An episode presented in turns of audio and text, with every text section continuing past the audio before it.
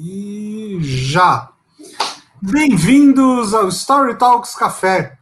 Se você chegou aqui de paraquedas, essa é a live barra podcast da Story Talks, consultoria de narrativa e expressão, onde eu, Bruno Scartozoni, e o meu sócio Paulo Ferreira, que está aí do lado, recebemos convidados para bater papo, tomar café e comer bolo. É, Paulo, dá um oi para o pessoal e, apre e, e apresenta a nossa convidada de hoje. Olá, boa noite, pessoal, tudo bem? Olha, a nossa convidada de hoje é a mãe do Tomás, diretora editorial das revistas MIT Sloan Review Brasil e HSM Management, da qual também é cofundadora. É autora da newsletter The Update e apresentadora do podcast CBN Profissional.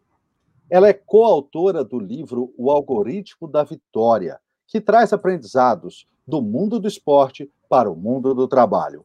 Com vocês, Adriana Sales Gomes. Nossa, com essa voz de locutora aqui, fica até nervosa agora. Seja bem-vinda, Adriana. Obrigada, Paulo. Prazer.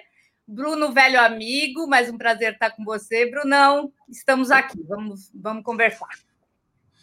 É, eu queria começar fazendo um, um, jabá aqui do livro da Adriana, né? É, que é exatamente o algoritmo da vitória, que é um livro bem legal. É, ela me mandou aqui de presente. Eu comecei a ler, vi algumas coisas muito interessantes e, inclusive, a gente ter escolhido fazer esse programa nessa data não é coincidência, né? Porque a Olimpíadas de Tóquio, que tem tudo a ver com esporte, tudo a ver com o tema do livro, se tivesse acontecido, né, deveria estar encerrando justamente nessa semana, no dia 8, é, no domingo. E aí eu vou começar fazendo uma pergunta justamente sobre esse livro. Né? Adriana, qual foi a lição mais valiosa para você uh, durante toda, toda a investigação que você fez para escrever o algoritmo da vitória? Nossa, essa você. A gente nem combinou antes, tem tanta lição, eu vou ter que escolher uma. Sacanagem. Pode falar duas, três. É, é, aí a gente tem oito, porque o algoritmo são oito grandes lições, mas eu posso. Deixa eu pensar um pouco. Primeiro, eu quero falar o seguinte. É, a gente não combinou direito, Bruno, porque era para você falar, não que eu te dei o livro, mas que você foi lá, comprou, lutou pelo livro, entendeu? Estava já esgotado de tanto que vendeu né? Mas tá vendendo bem, tá vendendo bem. Mas a gente precisa combinar melhor o roteiro das próximas vezes, tá? É. então, bom, a primeira coisa que me vem à cabeça, eu, eu aprendi muito, esse livro foi muito importante para mim, no sentido de que eu tenho quase 30 anos como jornalista cobrindo área de negócios, de empresas, de gestão, e, e é muito fácil você ficar vendo mais do mesmo, né? É, é importante essa desestabilizada, né? Você ter novos desafios e entrar em campos que você não domina tão bem. E, e pode ser uma desestabilizada de formato, por exemplo, uma coisa que também três anos atrás foi importante para mim foi começar podcast, começar live, porque o, a, o meu mundo é o mundo da escrita e de repente eu fui para o mundo da fala que é um mundo diferente, desafiador, etc. Então, isso é um desafio de formato. E um desafio é, de conteúdo é você ir para uma outra área de conteúdo completamente diferente da sua. Eu sou super apaixonada por esporte, sempre fui, sou uma torcedora, torço para o mesmo time que o Bruno torce, que não anda muito bem, mas a gente torce. É, o meu coautor, aliás, torce para outro time e a gente conseguiu trabalhar mesmo assim. Mas não era uma pessoa que dominava esporte, não sou uma jornalista esportiva. E, e, e acho que isso, nesse caso do livro, é também uma vantagem, porque proporciona um novo olhar sobre o mundo esportivo. Então, em geral, eu acho que gestão embarcada nas coisas sempre funciona, gestão embarcada em arte, gestão embarcada em esporte. Eu acho que gestão ajuda, é como embarcar tecnologia em alguma coisa e facilitar essa coisa, a gestão tem esse papel também. Então, eu trouxe esse olhar da gestão para o esporte para observar o que, que tinha de coisas interessantes do esporte para devolver para a gestão. Então, essa é, é, transitar entre esses dois mundos foi a lição mais importante para mim pessoalmente. Eu estou falando da minha lição pessoalmente. E, e, aí eu vejo que a pós-modernidade é uma coisa de verdade que chegou na gestão de verdade, né? Porque a pós-modernidade é exatamente isso. Você ir pegar em outras áreas conhecimentos que você possa aplicar na sua área, né? Pós-modernidade não é só isso, mas ela trabalha muito com isso. E então as empresas já vinham fazendo isso quando elas iam olhar para a natureza, né? E achavam soluções na natureza e criava a bio, biomimética, né? Toda, tem toda uma linha aí de trabalho de biomimética que é essa inspiração na natureza. As empresas fazem isso quando elas vão olhar para outro setor de atividade completamente diferente do delas e, e pegar lições que, ela possa, que elas possam aplicar no setor delas, na área delas. E as empresas podem fazer isso também com os esportes pegando lições de gestão dos esportes naquele ambiente de alto desempenho, de alta performance, e trazendo para o seu ambiente que também exige alto desempenho, indo muito além de motivação, porque em geral é, executivo, empresário, empreendedor gosta de esporte, né? Tem muito esportista que vira empresário, empreendedor, mas fica com aquela cabeça muito da motivação, né? Ai, vou, vou vencer apesar das dificuldades, etc. E, na verdade, tem mais lição que isso. Nossa, dei uma resposta longa, desculpa. Nossa, é, Adriana, é exatamente. É, você deu o passe perfeito aqui para a pergunta que eu queria te fazer. Tá. Veja só, eu trabalho, trabalhei muitos anos em agências, né, agências de, de comunicação e fazia muitos eventos e campanhas de incentivo, esse tipo de coisa. A gente está muito habituado a uma conexão, a uma interseção, vamos dizer assim, comum entre o mundo corporativo e o esporte, ser normalmente mediada por duas ideias. Falar de superação e competitividade barra motivação. Só isso e acabou. Eu me lembro que há muitos anos atrás, uh, ainda uh, o Ayrton Senna vivo, ele trouxe uma, uma questão que algumas pessoas começaram a discutir, que era a questão de, de cuidar de si, né, do autocuidado, no caso dele, ele ressaltava demais alimentação e sono. Né? E o Senna dizia basicamente: se você não dormiu direito, você está ferrado, nada vai funcionar. Né? Era isso que ele dizia o tempo todo. Uh, e é, isso é uma lição muito, muito objetiva, muito prática, que as pessoas podem trazer para o mundo do trabalho, que não tem a ver exatamente com superação e motivação, quer dizer, é outro tipo de lição. Tem outras dessas coisas que você encontrou nessa, nessa jornada? Tem. É, primeiro, deixa só, eu acho que é uma coisa importante, eu, é, não fui só eu, né? Eu trabalhei com o José Salib Neto, Sim. que é um dos fundadores, é o S da HSM, que é uma empresa de educação executiva.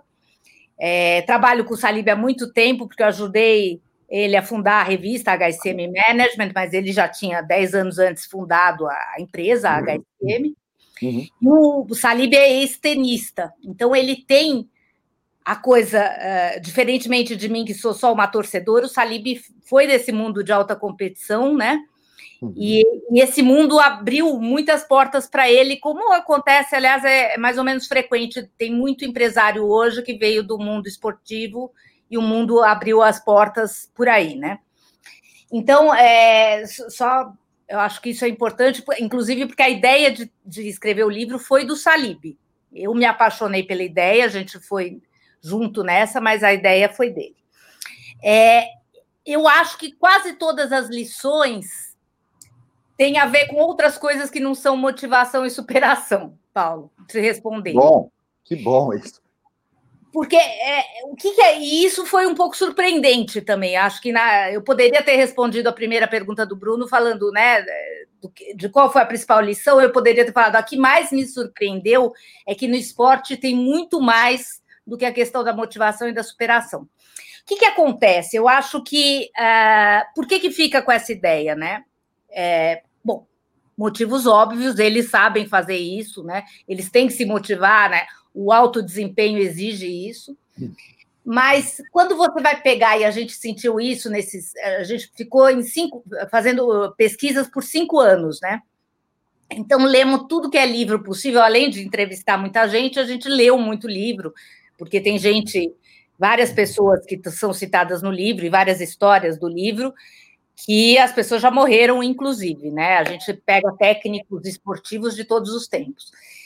E aí a gente, ao pesquisar os livros, viu que tem uma pegada, e principalmente o livro é, do mercado americano, né? Que ele dá um pouco a tônica disso, que, que tem uma pegada mais, entre muitas aspas, aí, autoajuda, que é uma coisa que vende muito, né?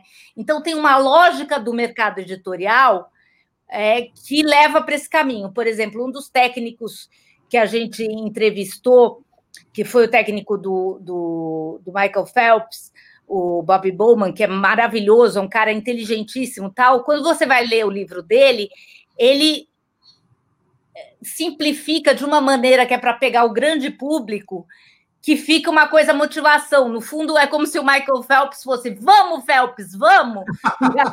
o Michael Phelps vai, entendeu? E não é isso, tem toda uma história, tem todo um trabalho feito, que é um trabalho que tem muito a ver com gestão, mas que a gente preferiu chamar de algoritmo, porque a gente acha que essa mentalidade aí, quarta revolução industrial, que é uma cabeça digital, é claro que não é um algoritmo literal, é um algoritmo metafórico mas é uma cabeça digital de, de pensar um encadeamento de ações, etc. Tal, que cabe bem o, o Silvio Meira, que é um que é um dos grandes nomes da, da inovação, da transformação digital, das tecnologias digitais no Brasil, fala muito que estratégia é algoritmo, né? Então a gente pegou um pouco isso porque é essa ideia do, do algoritmo, mas no fundo tem a ver com essa coisa da gestão.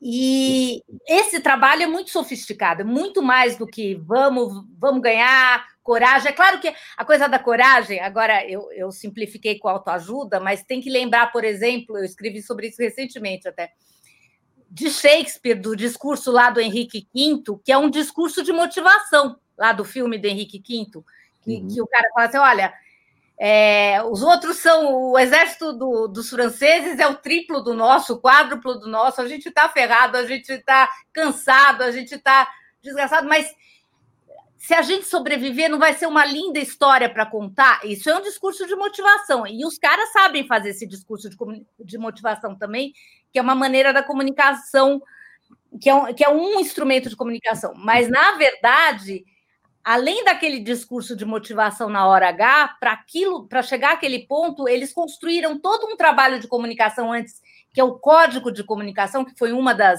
das descobertas que a gente fez nessa pesquisa, como eles codificam a comunicação com a equipe, com o atleta, que é muito mais sofisticado do que a motivação. Então, também foi uma resposta cumprida, mas só para explicar foi é, para resumir, na verdade, né? Já expliquei bastante, mas para resumir foi: eu acho que é uma necessidade da indústria editorial para vender, né? Você simplificar as coisas e os caras são muito bons nisso. Então, palmas para eles que eles sabem fazer. Mas na verdade tem muito mais do que isso. É, Adriana, não sei se você gosta de filmes de esporte, né? Eu, eu imagino que sim. Tem, tem um segmento inteiro do cinema que são filmes de coaches, né? Assim, de técnicos e tal. Talvez você até tenha assistido alguns para escrever o livro. E eu lembro aqui de dois filmes de beisebol que saíram mais ou menos na mesma época, que achei curioso porque eles trazem lições quase que antagônicas. Um é o Curvas da Vida, do. do Clint Eastwood. Clint Eastwood. Né, que mostra uma coisa meio old school, é aquele técnico que que enfim, que é, é, muito mais a coisa do sentimento, do coração e tal. Grande filme, maravilhoso. Toda essa técnica, né? Entre aspas. É, e do outro lado tem o Moneyball com o Brad Pitt, né? Que é o contrário, que é o cara que chega numa indústria que é super coração e tal, e fala assim: não, eu quero analisar estatística, eu quero computadores, eu quero não sei o quê, e também revoluciona o, o jogo de tudo que você viu, você acha que esporte é, é mais coração ou é mais técnica mesmo? Foi interessante você falar. Eu vi esses dois filmes e vários outros antes do livro, viu? Quer dizer, a minha paixão de esporte por esporte é real, não é só por causa do livro, não. É... E, a, e, outra coisa que eu lembrei, você falou do Clint Eastwood, ele acabou de fazer 90 anos, né? O cara já tem 90 anos. Olha que. Eu não sei quantos anos ele tinha quando ele fez esse filme, não é um filme muito velho. Mas, enfim. É de 2012. É, 2012? Já tem tudo é. isso? É, eu já. achava que era mais recente. Bom, mas 2012, se ele fez 90 agora, ele não, tinha. Oito anos. Ele é. tinha 82, assim, Clint Eastwood é uma coisa inacreditável. Né?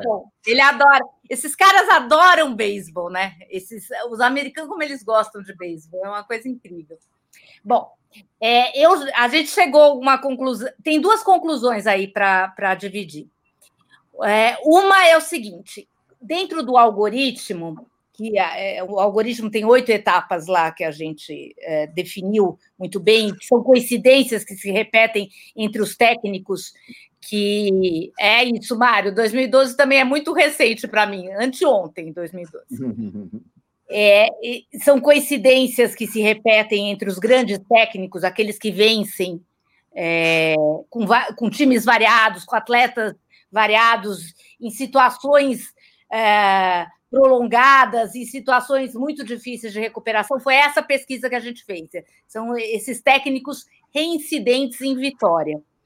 É, o que a gente percebeu nessas coincidências é que o algoritmo ele tem princípios gerais, mas cada um aplica um pouco do seu jeito, seguindo aquele princípio, mas do seu jeito. Então, primeira resposta que eu daria é o seguinte: caberiam os dois técnicos, desde que eles adequassem todas as etapas do algoritmo ao seu jeito. Então, o cara que, que é mais número é, trabalhasse de uma maneira coerente com as outras etapas em cima de número, tudo bem, era o algoritmo dele, porque é importante ser o, o algoritmo dele, a autenticidade. Não adianta você copiar, o cara tem que construir aquilo, tem que ser um prolongamento de quem ele é, né? Então, isso Caberia e caberia também o estilão old school do Clint Eastwood. Agora, a tendência maior são os técnicos que juntam as duas coisas. Não tem a coisa do, do, do Moneyball, do personagem lá do Brad Pitt, já está superada por si só, porque hoje quase todos os grandes técnicos trabalham muito com dados. Naquele momento que a história, eh, na verdade, eh, eu não vou saber dar o ano preciso aqui, a gente conta a história do técnico original, né, do qual o, o filme se inspirou, foi acho que 2003, se não me engano. Então, naquele momento foi uma inovação e foi uma coisa que aconteceu muito no beisebol tal. Hoje em dia se usa muito o nosso vôlei, que tem técnicos excepcionais. A gente entrevistou, eles estão entre os melhores do mundo, tanto o Bernardinho quanto o Zé Roberto. Eles usam informação é, sofisticadíssima, eles são super informados. Então, aquilo já não, não consegue ser um diferencial. Você tem que ter aquilo, aquilo é a commodity da qual você parte, uhum. e aí, em cima daquilo você constrói, entendeu? Tem esporte que não tem ainda tanta informação, mas já tem um pouco de informação. Né? E, há diferenças. O Liverpool, por exemplo, no futebol, é um time que trabalha muito com informação. O Manchester uh, United trabalha um pouco menos, mas trabalha pra caramba também. Então, é, não existe mais esse mundo sem informação. E o, e o outro cara, o interessante é que aquele cara do filme, ele nunca teve uma, um título assim espetacular. Ele, ele deu uma recuperada no, no time, no Orlando. Orlando, ai, agora esqueci o complemento, mas é, ele não fez ganhou um grande título, mas depois teve um outro cara que com o Boston Sox, Red Sox, ganhou um grande título, que foi o, o eu com os, com os, nomes, né? O Epstein, acho eu, o Epstein, e ele mesmo já naquela época conseguiu, foi o World Series, né? Que é o título máximo do beisebol. E, e depois ele já ganhou um outro título com outro time muito tempo depois e falou: não, agora não é mais só número, entendeu? Não é só mais analytics. Agora eu estou trabalhando com o coração, estou trabalhando com a alma. Ele, com as duas coisas, né, na verdade. Então, ele mesmo já reavaliou o sistema. Eu acho que ficou um pouco superado já. É que o filme demorou para sair em relação ao fenômeno que estava rolando na, no mundo dos esportes mesmo, né? Mas já ficou meio superado. Tem um comentário muito bom aqui sobre isso do Mário Machado, que é o nosso ouvinte mais uh, antigo e assíduo, né, lá do Rotary de Minas, é, o Mário Machado, se eu não me engano, ele treina basquete ou joga basquete, alguma coisa assim. Ele está falando que lá no interior de Minas, né, no basquete amador, ele já aplica estatística. E eu queria dar um salto desse mundo do esporte, então, para o mundo das empresas, né? É claro que a gente vive num, num, momento de transição onde a tecnologia ainda faz muita diferença. Só que tecnologia, por um outro lado, cada vez mais é commodity. Você acha que a gente vai chegar num ponto em que todas as empresas vão ter mais ou menos né, a mesma é, tecnologia e aí aquela coisa mais humana vai voltar a ser o diferencial? Acho, mas acho que demora. Não sei se a gente vai estar vivo. Não, demora, principalmente no Brasil. Eu acho assim, é, ainda estamos vivendo aquele momento em que a assimetria no uso de analytics e no uso de dados é muito grande. Então, quando ela ainda é muito grande, quem puder se valer disso vai ter vantagem. Mas eu acho que. Eu acho não. Eu não vou falar eu acho, porque não sou eu. É, eu vi uma palestra, por exemplo, do Michio Kaku, que é aquele físico que muitos consideram o herdeiro, que ele está tentando provar a teoria do, de tudo, né? Do Einstein, um cara gênio lá nos Estados Unidos, físico. E ele fala que é, ele acha que a gente vai chegar num capitalismo perfeito com essa coisa da informação, porque as assimetrias vão acabar então a gente demora um pouco, mas as assimetrias vão acabar. E todo mundo trabalhando com a mesma informação. E todos os fornecedores e todos os consumidores, o fornecedor não vai conseguir muito enganar o consumidor, o consumidor vai conseguir é, comparar todos os fornecedores tal, então vai ficar uma, uma, uma, um jogo muito mais igual que é o que ele considera o capitalismo perfeito, sem a exploração que existe. É claro que vai ter ainda habilidade de negociação, e aí a questão pessoal vai contar muito a habilidade de negociação, como é que você dá um atendimento melhor, tal. Mas na questão da informação, como é que você forma um preço, por exemplo, informação para formar preço. Que hoje o pessoal bota qualquer preço lá e a gente cai. A gente não sabe quanto custa as coisas. Isso não vai, daqui um tempo, que ainda leva, sei lá, uns 10, 15, 20 anos. Não, 20 anos a gente vai estar vivo, né? É, talvez mais tempo, um pouco aí eu acho que, que a gente volta para o humano. As humanas vão, vão ser importantes aí de novo. É, Adriana, tem um comentário do Márcio aqui, é, nosso amigo Márcio Raif, série da Netflix que mostra a trajetória de Chicago Bulls. Ele está falando de Last Dance, é um documentário que né, você deve ter visto, muita gente viu. É maravilhosa sobre insights, é, insights sobre gestão. E aí, a minha pergunta vai exatamente nesse viés. Veja só, a partir do momento que eu adoto, e é lógico que tem uma curva de aprendizado extremamente complicada, de adotar o Big Data e a análise, o analytics, o lado de análise do Big Data é que é mais complicado, não é comprar o software e botar lá e colher os dados, é analisar e dar relevância para esses dados. Tá. Mas, ainda assim, uh, eu tenho basicamente uma barreira de entrada uh, que não é tão difícil mais hoje para conseguir trabalhar com isso. O curioso é que eu, uh, as experiências de uso do Big Data que eu vi uh, e participei, elas esbarram numa dificuldade para, nessa fase do analytics, da análise dos dados, que ela esbarra não mais na informação, mas no tratamento da informação pelas pessoas para conseguir adotar relevância. Porque massa de dados sem uh, crítica de relevância, ela continua tão inútil quanto sem, uh, um bilhão de dados, e nenhum dado dá na mesma se você não conseguir priorizar e uh, achar o que, que é relevante.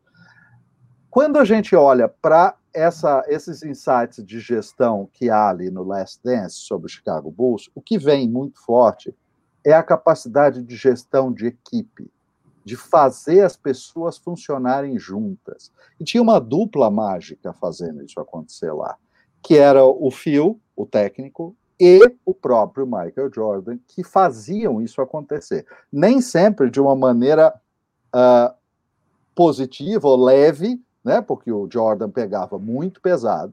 ao mesmo tempo em que o técnico dava uma aliviada e trabalhava uma dupla, mais ou menos nisso, fica muito claro uh, que a equipe era importante por causa dessa dinâmica. O que, que, que, você diz no esporte, coisas dessas dinâmicas que equipes de, de trabalho poderiam aplicar muito bem? Aí, eu, eu, se eu começar a falar demais, vocês me interrompem. Eu não queria dar uma resposta muito comprida, mas essa foi uma parte sobre a qual a gente se debruçou bastante, né? É, deixa eu primeiro falar o seguinte: eu não vi Last Dance e eu explico por que, que eu não vi. É, eu tô com o assunto do esporte tão. Foi um trabalho tão intenso e apaixonante por cinco anos que eu pude dar um tempo. A série chegou Sim. logo depois, eu já tinha mergulhado muito na história do Phil Jackson, o Phil Jackson no Chicago Bulls e o Phil Jackson é, no, no, é, no Lakers, né? E depois também é, mergulhado no, no, trabalho do pupilo do Phil Jackson no, no... Ai, eu tô com os nomes agora, gente do céu. No, no, no outro da Califórnia, no outro time da Califórnia que está tá ganhando tudo, mas está indo super mal. O? O Lakers? Não, não. O Lakers está bem de novo. É, Golden State, Golden State. É, o Golden State, Golden State Warriors, uhum, isso mesmo, uhum. exatamente. É, então eu, eu mergulhei demais nisso aí, demais no basquete, em vários esportes, mas nesse também. Aí eu não quis ver por enquanto. Uhum. Então daqui a uhum. pouco eu vou ver.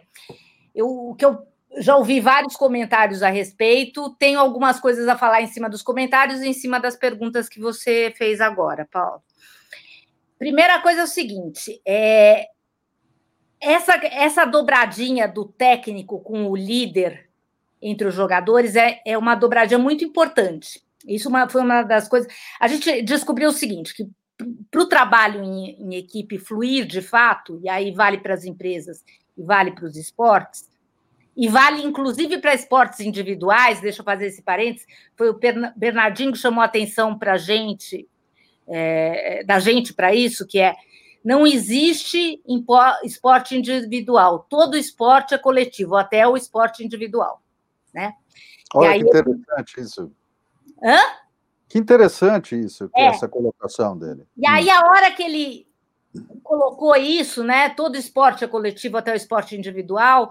A gente começou a rever, foi muito importante é, é, essa sacada dele, porque a gente começou a rever muitos, muitas coisas que a gente tinha visto nos esportes individuais e viu que a cabeça era coletiva. Por isso que quando a gente fala que, que, que tem a ver com algoritmo, tem a ver com mentalidade, é, né? É, realmente tem. É mais do que o é mais do que motivação, enfim, as outras coisas que, que o pessoal fala. É, então a gente descobriu o seguinte: a gente descobriu cinco pontos que fazem um time fluir bem, fluir como time. Fluir como time que é aquela coisa que e a gente vê claramente quando a gente olha para os times de futebol. Agora, é, tanto eu quanto o Salib, a gente consegue identificar muito claramente onde que está dando errado lá. É, é, mudou completamente a cabeça de torcedor, agora a gente consegue enxergar isso. E uma das coisas muito importantes é trabalhar a, questão do time jogar sem pensar, que foi a terminologia que a gente escolheu lá para definir isso. O jogar sem pensar, que todo mundo acha que é só treinar muito, e claro que treinar muito é importante, você saber as posições táticas. Uhum. Agora eu vou falar só de esporte coletivo, depois eu posso falar especificamente uhum. de esporte individual. Uhum. Mas o jogar sem pensar coletivo, que é, que é essa questão de você saber onde é que o outro vai estar, tá, para poder jogar para ele antes de ele estar tá lá, né? É, chegar nesse ponto tem muito a ver com treino, mas tem a ver com uma série de outras coisas. E dessas outras coisas, uma das mais importantes é a liderança. De, às vezes de um, às vezes de dois, mas não é de tanta gente assim. É, jogadores na, no campo, na quadra, onde a, a competição está acontecendo, e do treino. Então, o que o Jordan, e o Jordan foi de bandeja, foi dado de bandeja para o Phil Jackson, teve outros lugares que ele teve que formar os líderes, que os líderes não estavam lá prontos. No, no Lakers, o Kobe Bryant, ele formou como líder. O Kobe Bryant, que quando morreu, é, né, comoveu todo mundo, que era um cara que era visto como líder, ele não era um líder originalmente, ele foi formado como.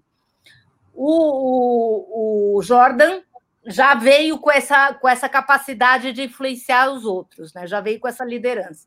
Então, ele, obviamente, usou o Jordan. Isso explicou, por exemplo, por que, que na, no, na Copa de 2014, que a gente perdeu. É, é, desculpa, Copa de 2014, não. Na Copa de 2018, a, a primeira do Tite, que tinha um esquema de, rotativo de liderança. Vocês lembram que o capitão cada vez era um para construir um espírito de equipe, etc. É, aquilo não ia dar certo. E já estava, a gente já estava no meio da pesquisa, a gente meio que entendeu, apesar do Tite ser um ótimo treinador, claro, que não ia dar certo, porque essa figura desse capitão mais firme, mais presente, em quadra, em, em campo, é fundamental. É fundamental para o time saber jogar sem pensar. É esse cara que dá o olhar para dizer onde vai estar o outro. Aí o outro vai e, e aquele que vai jogar joga para o outro naquele lugar, entendeu? Tem que ter um elemento de costura, de unificação, que a gente assistindo na televisão ou assistindo no estádio, a gente nem sempre percebe.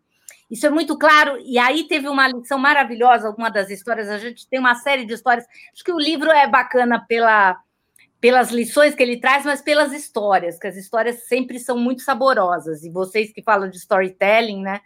Enfim, as histórias são muito legais. E tem um técnico que foi o técnico que revolucionou o vôlei masculino japonês, que o capitão dele era um cara que não entrava no jogo, ele não era bom o suficiente para estar tá em quadra, mas ele era o cara que liderava no treinamento e que ficava no, lá na, uh, do lado da quadra fazendo esses olhares, dando essa coesão para o time. Era um cara de fora da quadra, é muito legal isso. Ele percebeu que esse cara era fundamental e revolucionou, porque o vôlei japonês estava sempre lá atrás e foi campeão olímpico. Primeiro ganhou a medalha de bronze, depois de prata, depois de ouro sendo que eles eram mais baixos, mais fracos do que o vôlei que imperava naquela época, o vôlei europeu, né, o vôlei russo, né, o soviético, enfim. E ele usou o cara como capitão, mesmo o cara estando na reserva. É uma coisa super ousada. Mas para ver como é a importância desse cara que influencia os outros, que faz o, o, o time jogar de maneira coesa. Agora, só comentando o, o que eu ouvi do, os comentários que eu ouvi né, da série, é, eu, eu achei todos muito focados no Michael Jordan, que eu adoro, eu sou super fã do Michael Jordan, embora eu saiba desses lados meio trogloditas dele. Um dos lados mais legais dele, que eu acho, só uma curiosidade, é que ele fazia, quase todo jogo ele fazia isso. Ele ia numa, numa coisa de pose de sou civilizado, ele ia no, no vestiário do adversário cumprimentar. Eu não sei se isso aparece na série. Ele ia cumprimentar os caras, os adversários. E ele ia com aquela pose assustadora dele, né? Que você olha para o Michael Jordan, você já fica com medo, né? Aquela autoconfiança exalando por todos os poros. E só cumprimentar. Ele fala: como vai? Boa sorte. Como vai? Tudo bem? Era a maneira dele, e isso ele, ele trabalhava, inclusive, ele tinha um, um, um, um trainer particular muito bom, que treinou vários outros no basquete. E esse cara é, trabalhou isso com ele, que era um medo, era, ele era, um, era o jeito de ele criar um temor em relação, né, desestabilizar os, os adversários em relação a ele. Ele mostrar, ele exalar essa autoconfiança. Então, o Michael uhum. Jordan é um cara realmente super legal. Mas, apesar de eu achar isso, Parece que a série deu muita ênfase para ele. E aí é o meu é, foi uma outra descoberta muito importante que a gente fez no livro durante a pesquisa, que é que, que é, né, talvez a, a grande falha do Brasil. Bruno comentou que os americanos fazem muito filme é, de técnicos, tem muito livro sobre os técnicos. O Brasil não, não dá a mínima bola para técnico. Técnico aqui por exemplo, no Pelé, o Santos do Pelé, que foi bicampeão do mundo, que foi. É, não sei o que, só se fala do Pelé e dos jogadores. Ninguém fala do Lula, que era o treinador, O pessoal até tira sarro, tem, tem lendas tirando sarro do Lula. Ele tinha jogadores tão bons que ele jogava as camisetas para cima, cada um pegava a camiseta que quisesse, para posição que quisesse e jogava, como se fosse um negócio assim. Quer dizer, o cara era totalmente desvalorizado. Sendo que o Real Madrid da época contratou, ele queria contratá-lo, sabe? Ele era um cara que era muito levado a sério lá fora. E aqui ele era piada. Então, treinador no Brasil serve para como saco de pancada, ou você tem um momento de idolatria, que aí o cara é o gênio, e aí o cara perde a primeira, ele vira já saco de pancada, e, e é o cara que é demitido também, né? Aconteceu não sei o que, não sei o que, é demitido. Ele é o cara que não dura, é o cara que não tem a chance de fazer o trabalho. O Brasil não dá importância para técnico. E talvez isso aconteça um pouco nas empresas também. O chefe é aquele que todo mundo tira sarro, que é o chefe, que é o pentelho, e vários merecem, né? Que não estou dizendo que não tenha quem mereça, né? Mas o chefe, é, é, é, a gente tem uma, uma dificuldade com essa figura do líder, entre aspas, que na verdade é um cara que está lá para viabilizar os outros, é, ou deveria estar lá para viabilizar os outros, não para se locupletar né, na função. Mas a gente tem essa, essa, é, essa iconoclastia do mal, porque tem iconoclastia que é do bem, mas, mas essa é do mal, com um técnico e isso é o nosso. A gente achou que esse é um grande gargalo, porque o técnico sozinho, mesmo quando não tem estrutura, mesmo quando não tem. É, mesmo quando não tem um esquema bacana de, de para o esporte rolar, né? Para as condições que a gente sabe, né? O custo Brasil, mesmo quando tem o custo do Brasil no esporte, a cartolagem, tudo que a gente sabe que acontece. Se o técnico for um cara diferente, que ele consegue ser respeitado, ter um, ter um espaço lá, ter um, uma chance de, de fazer o que ele pode fazer, de impor o, o algoritmo dele, né, de fazer rodar o algoritmo dele, ele pode fazer muita coisa. Porque atleta de, de talento a gente tem de monte, né? O Brasil tem muito. Ah, sim. Dri, nossa, quanta, quanta riqueza nessa sua fala, porque cada coisa que você falava ia abrindo um, um hiperlink aqui na minha cabeça para uma coisa. É. É. Mas eu, eu, queria falar de duas caixinhas aqui que eu acho que, que saltaram mais para mim. Primeiro, essa história maravilhosa aí do time japonês, né?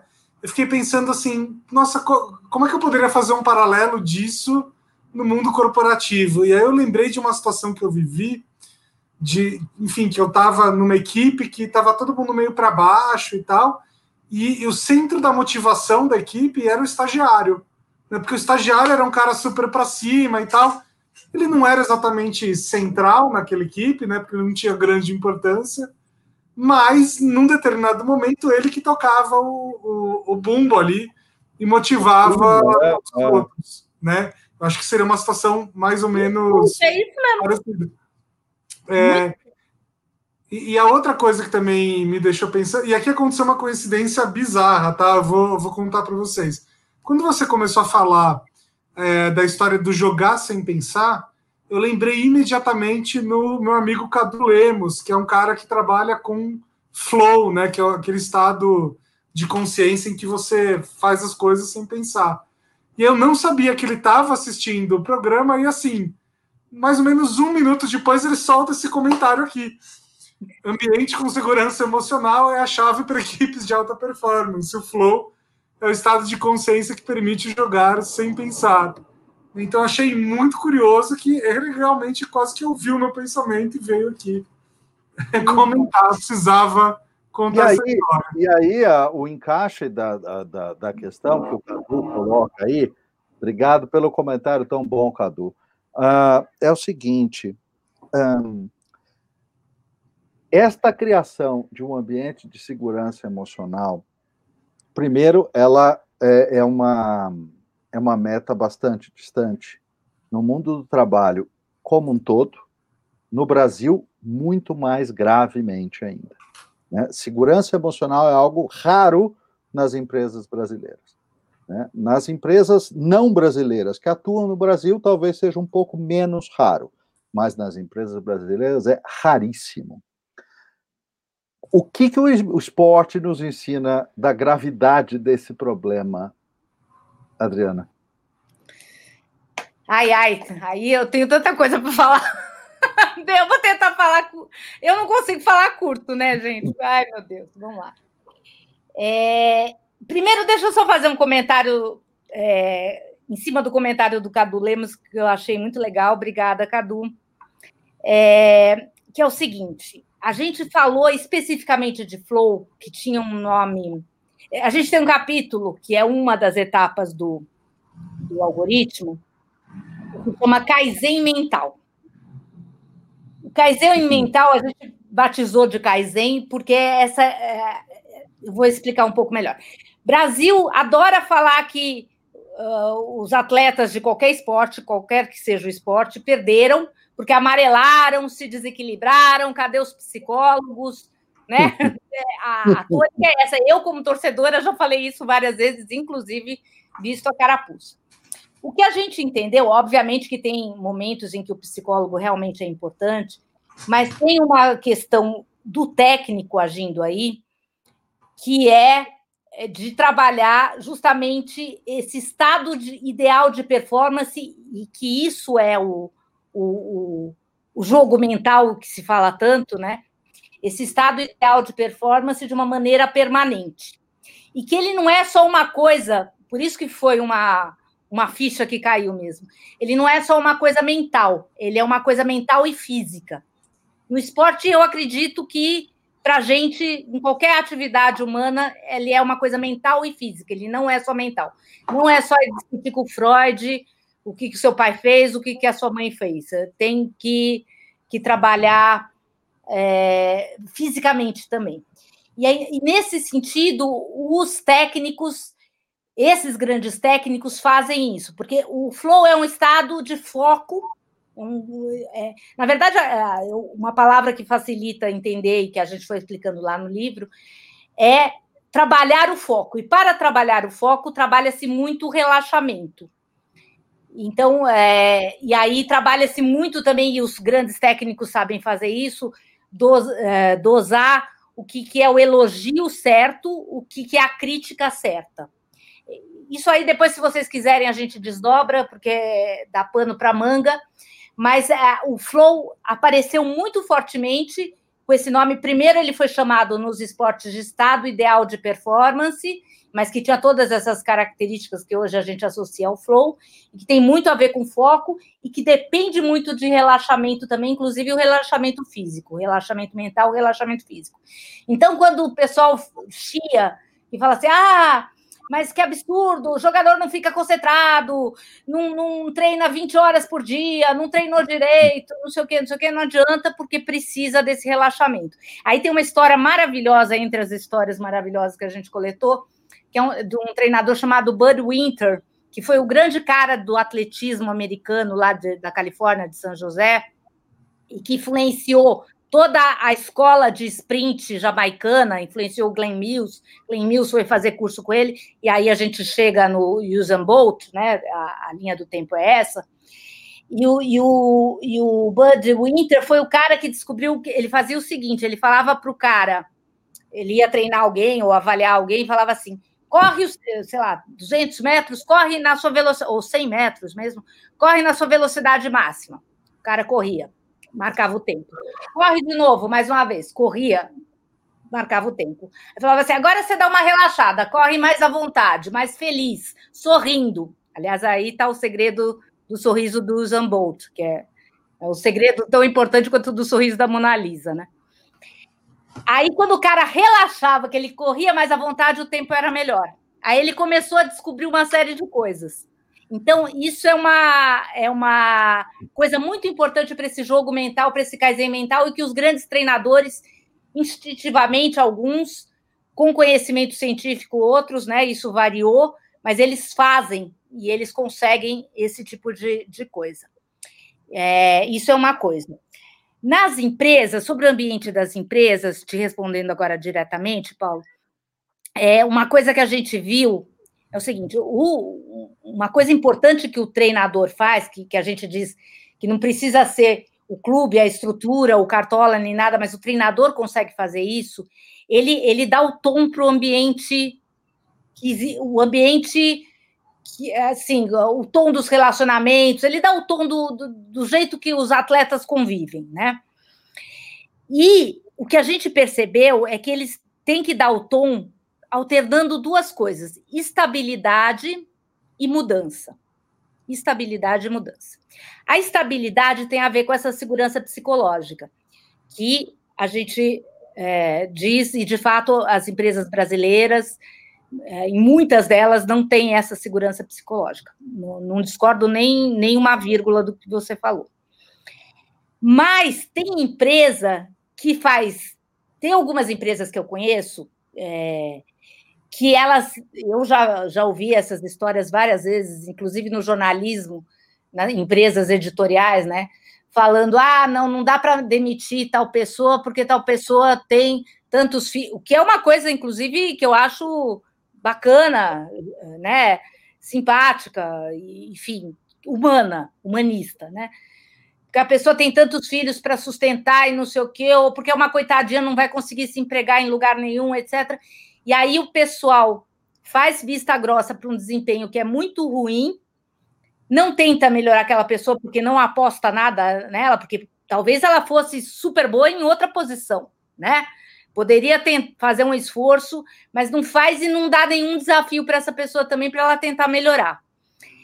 É, isso no mundo das empresas. No mundo da, do, da, dos esportes, a gente vê aqui no Brasil, tem aqueles técnicos que são só paisões, que também não funciona, principalmente com as estrelas, né? As estrelas podem tudo, então, eles são os paisões, e, e, aí é só estabilidade, é só segurança psicológica. E também tem aqueles que são os caras trogloditas, que cobram, cobram, cobram, e aí é, também é só insegurança, é só desafio o tempo todo, e aí também não se sustenta. A gente tem muito desses dois extremos nos esportes brasileiros, e eu arrisco dizer que nas empresas também tem esses dois extremos. Tem o, o chefe FDP, que cobra, cobra, cobra, meta, meta, meta. Agora a gente está numa situação de exceção, não vou nem comentar, porque agora está meio esquizofrênico tudo, né? Mas, de modo geral, tem o, esse só FDP e também tem o cara que não é bem segurança psicológica, mas ele tolera um desempenho, uma, uma falta de vontade, uma enrolação do funcionário. É, que faz o que poderia fazer em duas horas, em seis horas, por exemplo, também tem é, essa tolerância nas empresas. Então, o que os treinadores, o que eu acho que a gente aprende com os treinadores, e aí eu peço desculpa se isso for meio polêmico, mas é que é importante esse revezamento entre estabilidade e mudança. A estabilidade ligada à segurança psicológica. Aí eu tenho uma técnica eh, que é muito interessante do basquete feminino americano, que foi técnica da seleção feminina, e foi a técnica mais vencedora da, da, do basquete universitário, foi a primeira que, que ganhou mil jogos, que bateu o recorde de mil jogos. Aliás, acho que juntando até NBA, WNBA, masculino, feminino e tal, que é, a, que é a Pet Summit. A Pet Summit era super severa, ela exigia demais das atletas. Mas toda vez que as atletas precisavam dela para qualquer coisa, ela que estava lá. Ela estava lá, ela estava ajudando, ela estava resolvendo, resolvendo o problema da atleta, podia um contato com o atleta, ela estava junto. Então, obviamente, é, ela é um. Ela não caberia hoje porque ela xingava, ela brigava, gritava. Hoje em dia, isso não caberia desse jeito. Ela era um produto daquela época. Mas foi interessante entender que, mesmo naquela época que ela atuou, esse revezamento de estabilidade e mudança fazia diferença. Que nada mais é também de, que oferecer desafio. Então, por exemplo, tem vários técnicos, tem um monte de técnico que é super bacana, mas bota os caras para treinar com, com um time adversário, treinamento com o time adversário, que é para exigir. Bota os caras para se compararem, ginástica artística, põe gente fera para treinar junto, perto, para a pessoa ficar com vergonha de ela não, não fazer um movimento tão bonito e ir lá querer, querer melhorar. Entendeu? É, tem muito essa técnica e todos eles fazem os mais bonzinhos. O, o Phil Jackson, que é que budista, né? Phil Jackson fazia meditação, super do bem, etc. Mas ele punha lá o Michael Jordan para encher o saco das pessoas. Ele tava, entendeu? Esse equilíbrio. Não, e o Phil Jackson fazia várias coisas. O Phil Jackson era um dos que punha também, fazia jogo aberto para os outros verem. É, já, já pôr plateia para o jogo já é uma coisa que, que também dá uma dinamizada. Tem várias maneiras de você provocar os caras, né? De, de desafiar. E aí ele fazia isso. Mas tem, eu acho que tem que ter essa mudança. Então, as empresas brasileiras ou vão para um lado ou vão para o outro. Ou é, em geral, é só é mais o lado mudança, desafio e instabilidade, né? Que é, aí é uma sacanagem também com todo mundo, ninguém aguenta.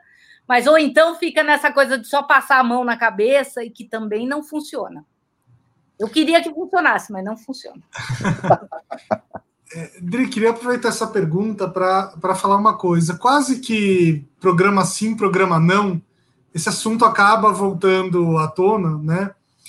É, e eu tenho uma tese de que o, o assunto dessa década, o assunto corporativo dessa década, vai ser saúde mental como o assunto da década anterior foi representatividade e o assunto da, de duas décadas atrás, meio ambiente. Né?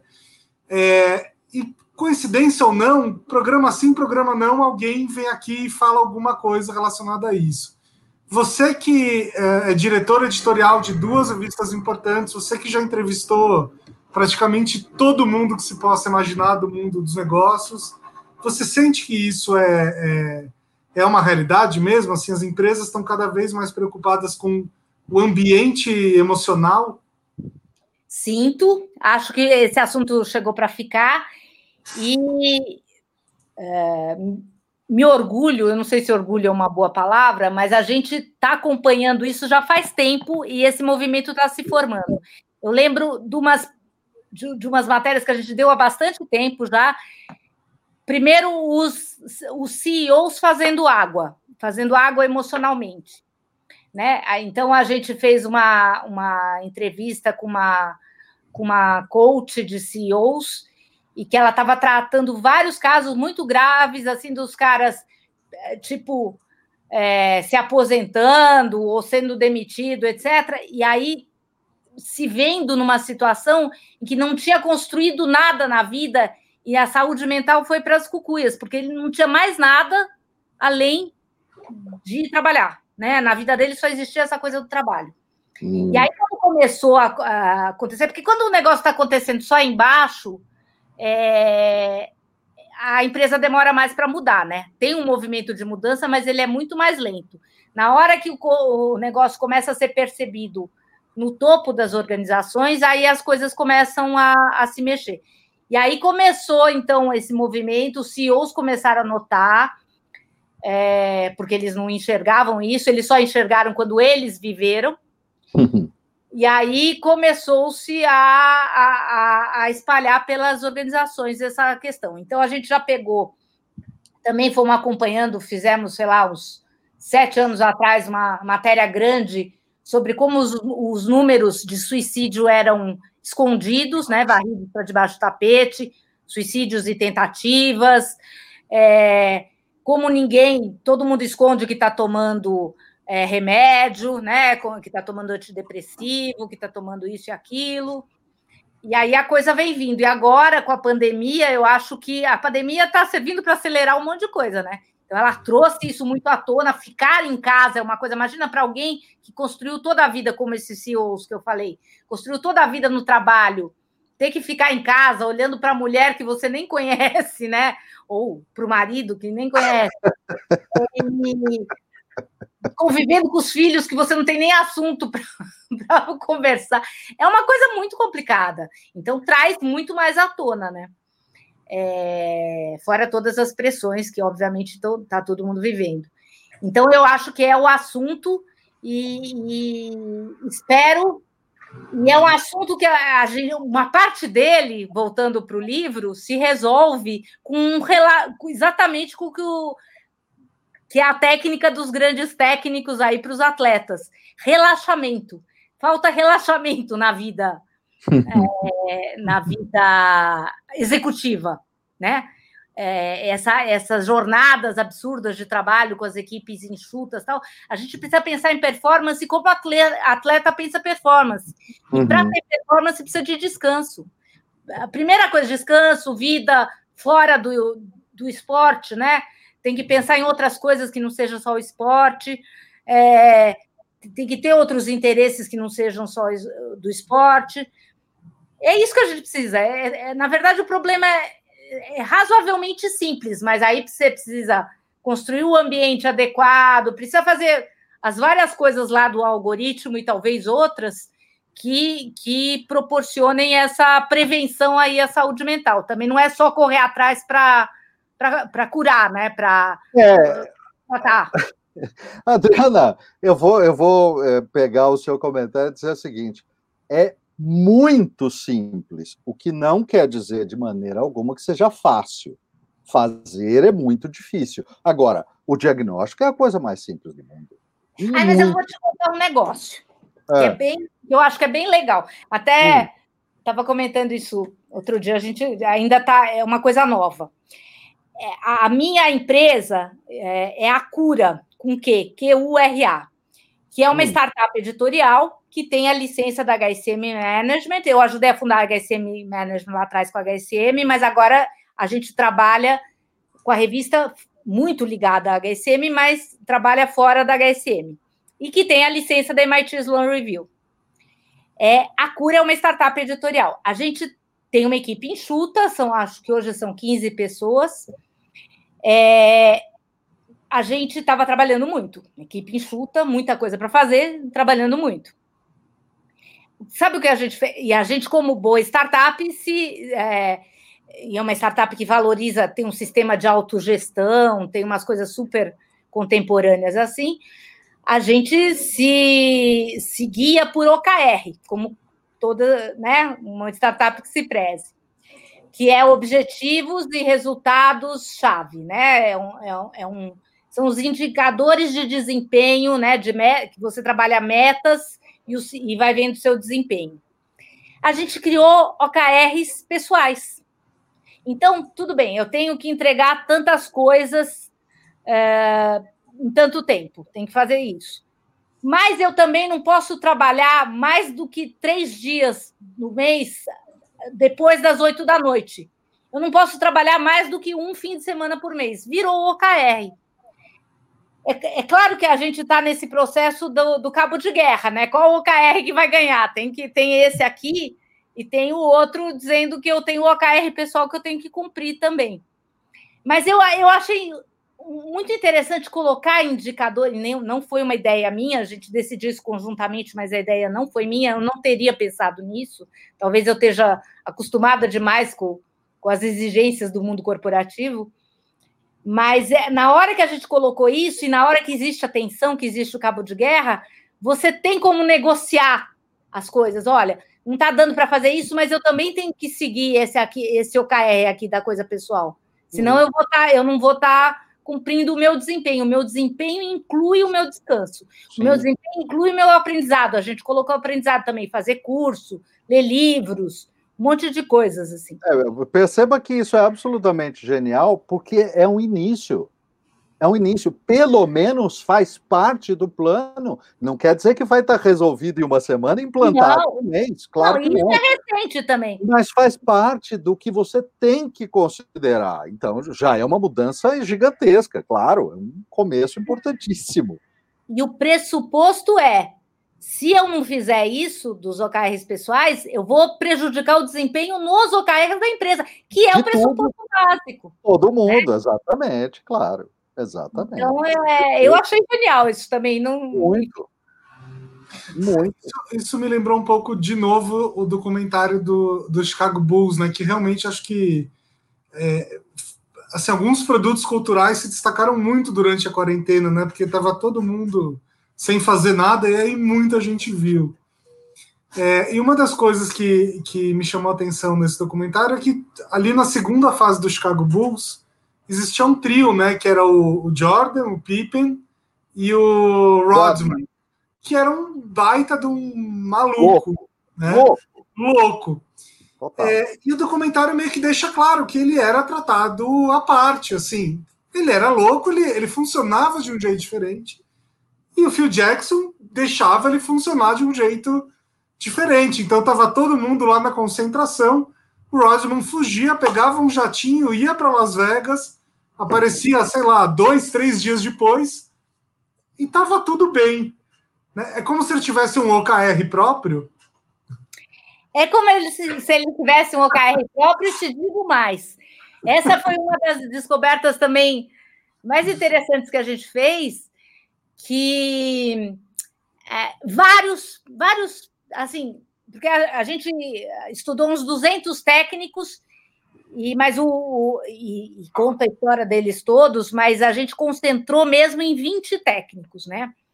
Nesses 20, com certeza todos fazem isso. Todos eles fazem isso.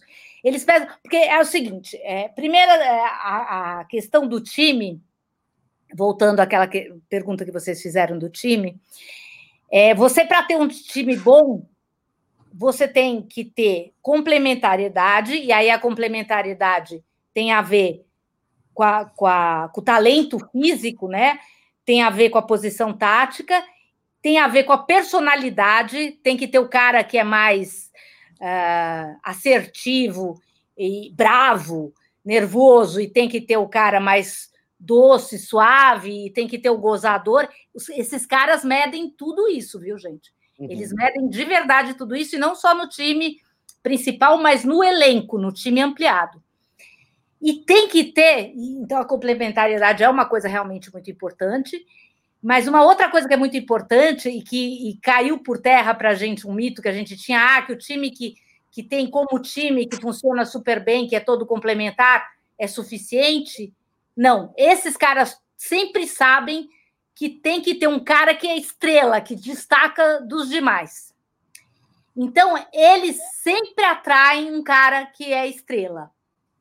Nem que seja para o cara que é estrela pegar toda a marcação do adversário para ele e os outros jogarem. Mas o cara que é estrela tem que existir lá, né? E aí a gente foi vendo como é que esses técnicos trabalham com os caras estrela. E aí tem histórias muito interessantes. Tem uma coisa, por exemplo, do Alex Ferguson do Manchester United, que é, é trabalhando com o David Beckham e, e, e, com outros também. Ele teve uns brigões lá que sai, desciam né, saíam na, na briga no braço com o torcedor, enfim, ele teve uns casos bem, bem complicados de craques lá. Mas teve um do David, David Beckham que eu estou lembrando aqui, que o David Beckham foi hostilizado pela torcida inteira, porque ele errou uma jogada que ele nunca poderia ter, ter errado na seleção inglesa. Enfim, eu não, não vou saber detalhar agora a circunstância, mas ele fez uma. Pode falar palavrão? Pode. Ele fez uma cagada daquelas, né? Aí o, o Alex Ferguson, o que, que ele fez? Quando todo mundo estava metendo pau, todo mundo mesmo, inclusive uh, o, os dirigentes do Manchester United, todo mundo, ele foi o primeiro a ir lá e apoiar o cara. Ele foi o cara, ele, Alex Ferguson, quis ser o sujeito identificado pelo Beckham que está com ele nas horas difíceis. Tem a mesma história com o outro lá que bateu num torcedor porque o torcedor xingou a mãe dele. Ele, o, todo mundo meteu pau, imprensa, dirigente, os colegas, etc.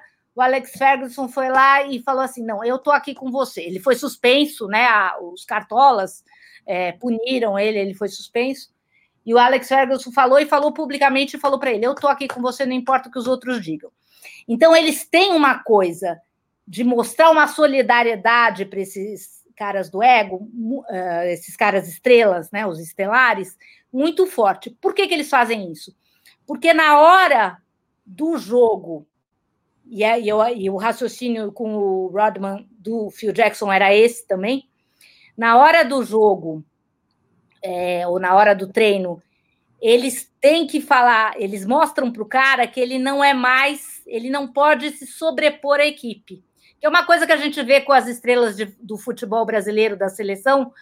Eu não preciso aqui dizer quais são a, as estrelas né, que fazem isso, mas que a gente que mandam e desmandam no técnico, né? Eles não, não podem deixar porque você está passando uma imagem muito ruim para o resto do time. Então você não pode mostrar que o cara é, se sobrepõe no jogo, nas, nas questões de treinamento e nas questões de jogo aos outros. Então, para compensar isso, eles dão essas condições especiais, mas eles fazem o seguinte também, isso é, também é importante. O cara tem que devolver na mesma moeda. Na hora que o cara para de ter a performance correspondente àquilo, ele, ele sabe, já tem um acordo lá, isso já está explicado, que ele não ele vai perder aquele privilégio que ele tem com o técnico, porque os outros jogadores não vão aceitar. E os outros jogadores também aceitam porque sabe que ele está puxando mais o time. Na hora que ele parou de puxar o time, os jogadores não aceitam mais. Então, é, em toda um, uma triangulação aí de relações que inclui essa coisa de ter um espaço próprio do, do, do jogador. Isso aconteceu com o Kobe Bryant, o Phil Jackson no Lakers com o Kobe Bryant.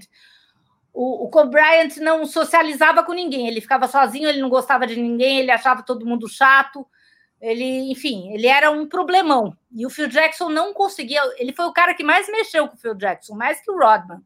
O Phil Jackson contou isso, né?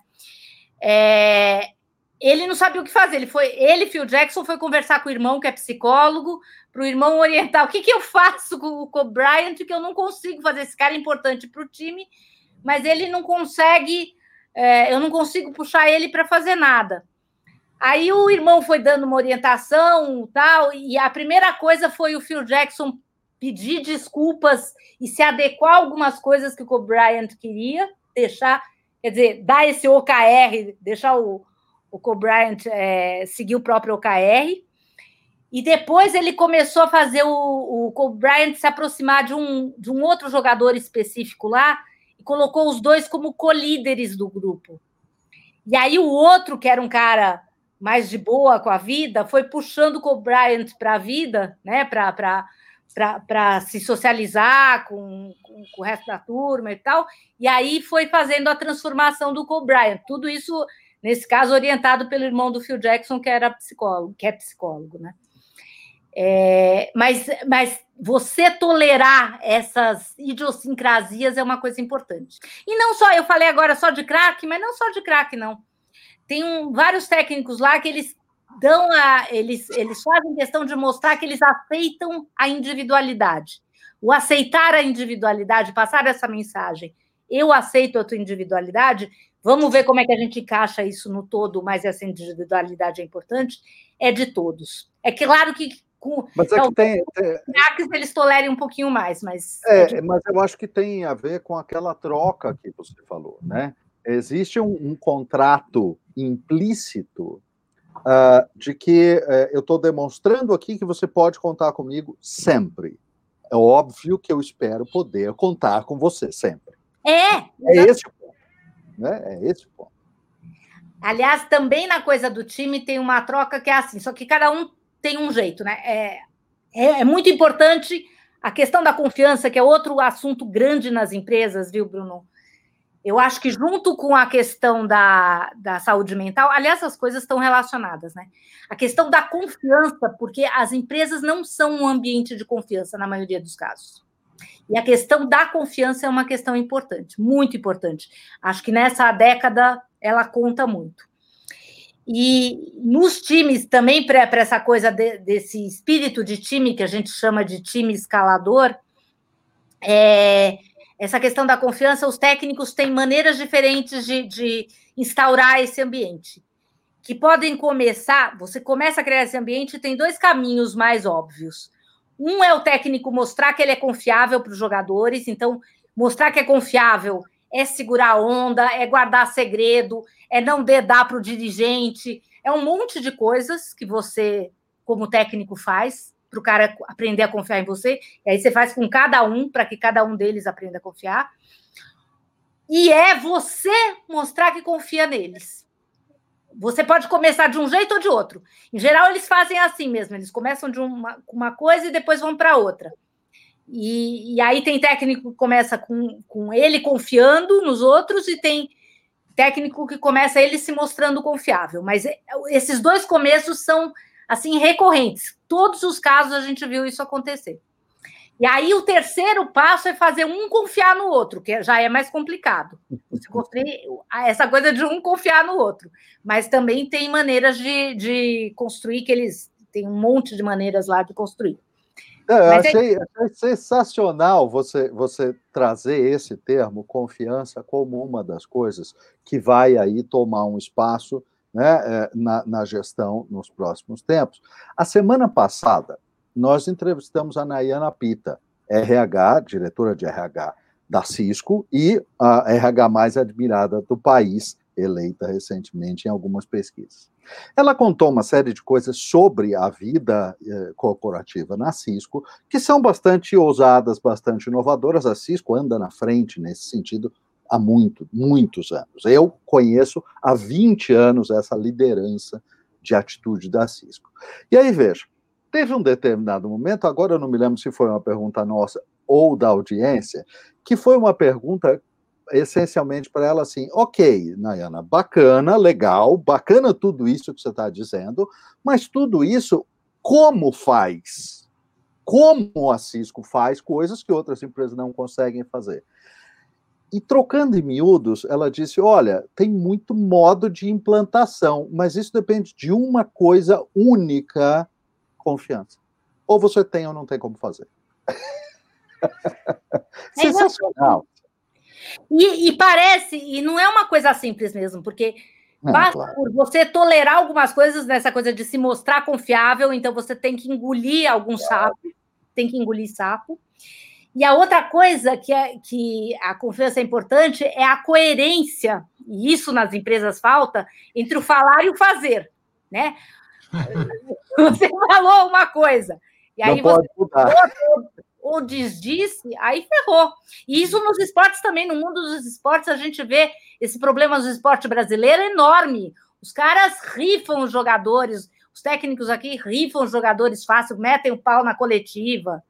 Nunca que esses técnicos aí metem o pau na coletiva. Para não dizer que nunca, aquele cara do vôlei japonês que eu comentei, é, ele falou uma vez ele precisava chacoalhar um jogador e ele não conseguia chacoalhar de jeito nenhum. Era um jogador bem complicado. Aí ele fez, mas ele fez de caso pensado, é tudo intencional. Aí ele falou assim: ah, tal fulano podia ter jogado um pouco melhor. Acho que ele não ajudou numa derrota lá. E esse cara se transformou, porque era um cara que nunca falava, o treinador nunca falava isso. Na hora que ele fala, olha a importância que tem. Agora, o técnico aqui não, fala toda hora, mete o pau nos jogadores toda hora. Os caras odeiam o sujeito, não vão confiar nunca nele, né? E, enfim, dá, dá super errado. E as empresas é a mesma coisa. Quando você é, cansa de ver chefe falando, ah, o fulano fez errado, não sei quem. Ele tem que falar, eu fiz, eu sou responsável, mesmo que ele não seja, é difícil falar isso. Eu já tive matéria que repórter fez burrada, e eu falei, a burrada foi minha, ué, eu deixei passar, né? Hum. A burrada foi minha, acabou. Ninguém saber de quem foi, foi minha. É, liderança, né? Liderança. Você sabe que isso me faz lembrar um, um provérbio bastante simples e muito claro. Todo mundo quer gelo, mas tão poucos enchem a forminha, né? e é perfeito. Aqui em casa a gente tem esse problema direto. É, então, tem que fazer a sua parte, senão não dá para ser líder, gente. Não, não, brinca de ser líder se você não está disposto a fazer a sua parte. Não pode. Gente, tem, temos uma pergunta bem interessante aqui da Amanda Oliveira. Amanda está perguntando se uh, você analisou só equipes masculinas ou masculinas e femininas. Acho que você já até respondeu. Mas aí vem a segunda parte da pergunta, né? Se tem alguma diferença entre liderar uh, homens e mulheres? É, tem.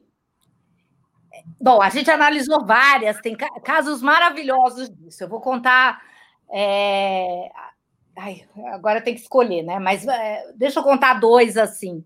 O, o, quem gosta muito de falar sobre isso, por exemplo, que é brasileiro, que está perto da gente, é o Zé Roberto Guimarães, que treinou vôlei masculino e treina vôlei feminino, né? Então, é, quando a gente observa, se a gente observava o Zé Roberto quando ele ganhou a medalha de ouro com o time masculino lá atrás, você via ele super agitado, ele era muito parecido com o Bernardinho nesse sentido, né? Nervoso, tal, do lado da quadra, brigando tal. E hoje em dia, quando você fica acompanhando ele com as meninas, você vê que ele fica quieto. Ele ele segura a onda, ele tem erro, ele não fala nada, tal.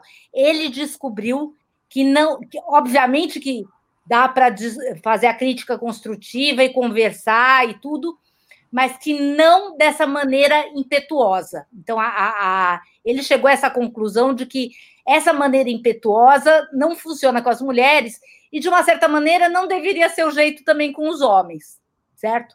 Mas os homens meio que se aceita que seja assim, mas acho que talvez seja uma evolução aí das coisas. Agora, o que a gente descobriu, por exemplo, que foi muito interessante, e não sei quanto que isso é, é bom ou ruim para as questões de gênero, mas foi o que a gente descobriu. Por exemplo, no tênis, uma das grandes técnicas de, de tênis feminino de todos os tempos é uma é lá da Rússia, é a Larissa Preobrazhenskaya. Ela, ela criou uma escola de tênis russo feminino, de maneira que as tenistas russas estão sempre nas primeiras posições do ranking, sai ano, entra ano, sempre tem várias russas lá no, nos top 50, nos top 30 do ranking, né? Então ela conseguiu criar isso muito tempo atrás, é, ainda na União Soviética, inclusive. E o que ela fazia, ela tinha uma relação muito mais pessoal com as tenistas do que normalmente os técnicos têm. E ela acreditava muito nisso. Então, ela, era, ela, inclusive, ela é chamada de a mãe do tênis russo, e a mãe aí no sentido de a criadora, mas a mãe também no sentido maternal que ela tinha com as meninas. Então, ela desenvolveu uma relação com as meninas dentro das quadras e fora, ela era muito exigente. tenista dela tinha que dominar, é, é, ter um domínio técnico absurdo que, sei lá, acho que nem nem o Nadal, nem acho que nem o pessoal em geral não treina dessa maneira. Ela exigia isso das meninas dela, então ela era muito exigente, voltando àquela coisa da estabilidade da mudança, né, da mudança como desafio. Ela, ela desafiava muito, exigia muita competitividade, mas era extremamente carinhosa. Ela levava as meninas para ir ao teatro junto com ela, saía para tomar chá, ficava horas e horas discutindo isso com várias meninas, várias tenistas, discutindo questões de namorado. Ela falava para as meninas, ela, ela trabalhava muito a, a, a vaidade das meninas. Ela falava para as meninas que o tênis era como um balé em quadro, o balé na Rússia é muito valorizado, né? Então, para elas não se sentirem é, aliás, o Zé Roberto falou isso também, que uma das coisas mais difíceis para ele é que ele tinha que fazer as, as, meninas terem força no braço. E elas não queriam, elas queriam ter força na perna, que deixa a perna bonita, mas elas não queriam ficar com o braço muito musculoso. E elas precisavam ficar com o braço musculoso para poder ter o nível de competitividade que depois rendeu tantas medalhas né, olímpicas. É, então, é, ele teve que trabalhar essa questão da vaidade para conseguir que as meninas fizessem isso de, de, de, de, de topar, desenvolver os braços tal. Hum. Então, é um, tem um jeito diferente, porque você apela para outras coisas, e eu até arrisco a dizer que é o seguinte: é, talvez as mulheres tenham mais dificuldade de ficar só num campo na vida, só num foco na vida. Elas, elas se dividem entre mais coisas. A vaidade é uma dessas coisas, e tem vários outros interesses que também estão coexistindo junto com o do esporte, que os homens estão aprendendo a fazer também. Tem uma coisa interessante, tanto o Zé Roberto quanto o Bernardinho, dos técnicos brasileiros, isso foi uma coisa muito legal que a gente descobriu na pesquisa. Os técnicos lá de fora, esses grandes técnicos que a gente pesquisou, qualquer que seja o esporte, ciclismo, surf, qualquer coisa que vocês imaginem, é, hockey, sei lá, no, sobre o gelo, qualquer mesmo futebol americano e tal, eles é, gostam de desenvolver o repertório cultural, a cultura dos atletas, todos eles. No Brasil, isso não é comum. Então, eles levam livros para ler, filmes para ver. Por que, que eles acham isso? Porque eles acham que esse repertório cultural ajuda a construir os valores nos caras que vão ajudar os caras. O Guardiola faz isso. O Guardiola, por exemplo, é um que faz isso, para lembrar um, um caso mais, mais concreto. assim. Então, eles acham que esses valores vão fazer os caras terem maior capacidade de entender o adversário e ler o jogo do adversário terem maior resiliência para os momentos difíceis, enfim, uma série de coisas, né? Não se abalar tanto com o grau de dificuldade que sempre vai ter, e não vai ter porque o cara amarelou, vai ter porque o adversário é melhor ou está melhor naquele dia. É, então, eles trabalham muito essa coisa do repertório cultural. No Brasil, quem trabalha bem isso é o Bernardinho e o Zé Roberto. E o interessante é que o Bernardinho, os depoimentos que eu peguei que o Bernardinho trabalha bem isso, muito com time feminino. Eu não sei se com o masculino ele consegue trabalhar tanto isso, com o time feminino, sim. E eu acho que tem a ver com essa coisa dos interesses mais diversos das mulheres, que é uma coisa que o pessoal já analisa, né? Que mulher é mais multifoco, que não quer dizer ser é, multitask, né? Multitarefa, mas ela tem, tem mais interesses e, e o homem é mais focado. E aí o esporte confirma isso sim. Então tem esses cuidados, mas não deixa de ser desafiada a mulher e ela não deixa de aguentar a crítica, porque aquela Pat Summit do basquete feminino que eu falei, ela ela puxava bastante, é que ela estava lá na hora do vamos ver, mas ela ela era bem exigente com as meninas. É muito interessante isso que você está contando, é, e, e, aí eu tenho uma, uma vivência é, razoável com o Bernardinho, eu convivi com ele próximo durante um, um, evento um tanto longo, aonde a minha função no evento era cuidar dele no evento. Então a gente ficou junto o evento inteiro, vários dias. Uh, e as pessoas veem um lado dele na quadra, que é o um lado gritalhão, que é um lado barulhento, que é um lado torcedor. É, isso é uma coisa muito importante ele tem uma, uma paixão, um envolvimento muito forte. Convivendo com ele ali, eu vi um outro lado uh, que é exatamente isso que você está citando, a profundidade dele como ser humano. É uma coisa impressionante como ele, como ele tem sutileza, como ele vai buscar a construção da relação com o outro. E aí, o jogador, quando ouve o, o grito, o berro, a, a exigência, não sei o quê, não é só isso tem uma profundidade de relação construída antes. Por isso que não é a coisa do motivacional, por isso que tem toda uma história. O Bernardinho tem uma coisa incrível que ele faz, que eu também vi em vários outros técnicos, que é o seguinte: é, isso a gente teve um depoimento lindo do André Heller sobre isso. O André Heller ele se fala, ele se diz, eu nunca fui o estrela do time né? Ele, ele fala, eu fui um coadjuvante, não, ele era super bom, enfim, mas é, não, eu não diria que ele é um coadjuvante, mas ele se classifica assim, né? Se hum. classificou assim. E o André Heller falava o seguinte: tem uma coisa que é muito complicada para o atleta em seleção, e isso é uma coisa de hum. seleção, que é quando você é chamado naquela primeira chamada, então vem mais gente do que tem vaga, né? Tá. E depois você é dispensado. Esse uhum. momento é um momento muito difícil. Uhum. Você teve lá, você estava quase lá entre os melhores, entre os selecionados, e aí você é dispensado. Tem muito técnico que faz isso de qualquer jeito, a gente sabe disso. Tá. Com, com, né, com pouco cuidado. O, o, o, André Heller falou o seguinte: que o Bernardinho, e, e, o Bernardinho era um cara muito exigente, que, né, enfim, sim, sim, cobrava muito e tal, mas o cuidado que o Bernardinho tinha para fazer esse tipo de coisa e para explicar, explicar, olha, por que, que você está. Ele dava satisfação, por que você está é, sendo é, cortado? Por isso, mas isso não quer dizer que você não possa voltar se você melhorar isso, isso, isso e isso. E aí. É, é atributos físicos, técnicos, táticos, mentais, tudo, né? Ele, ele gastava tempo, gastava atenção, anotava, prestava atenção individualmente em cada um. E os grandes técnicos fazem isso. Começa aí, né, Adriana? Porque o problema é o seguinte: não dá para estabelecer profundidade de relação com nada nem com ninguém se não houver atenção genuína. Não, não tem jeito. Porque senão, que feedback é esse? Genérico, feedback genérico, não, não serve para nada. Né? O que constrói essa relação é quando o indivíduo escuta um técnico como o Bernardinho ou um grande gestor, na conversa com ele, colocar detalhes de observação. E veja, não é só a observação elogiosa, pode ser a observação crítica, mas um nível de detalhe de observação que cai a ficha do indivíduo dele falar: meu Deus, ele estava prestando atenção em mim mesmo. Eu importo nessa equipe. Pois é.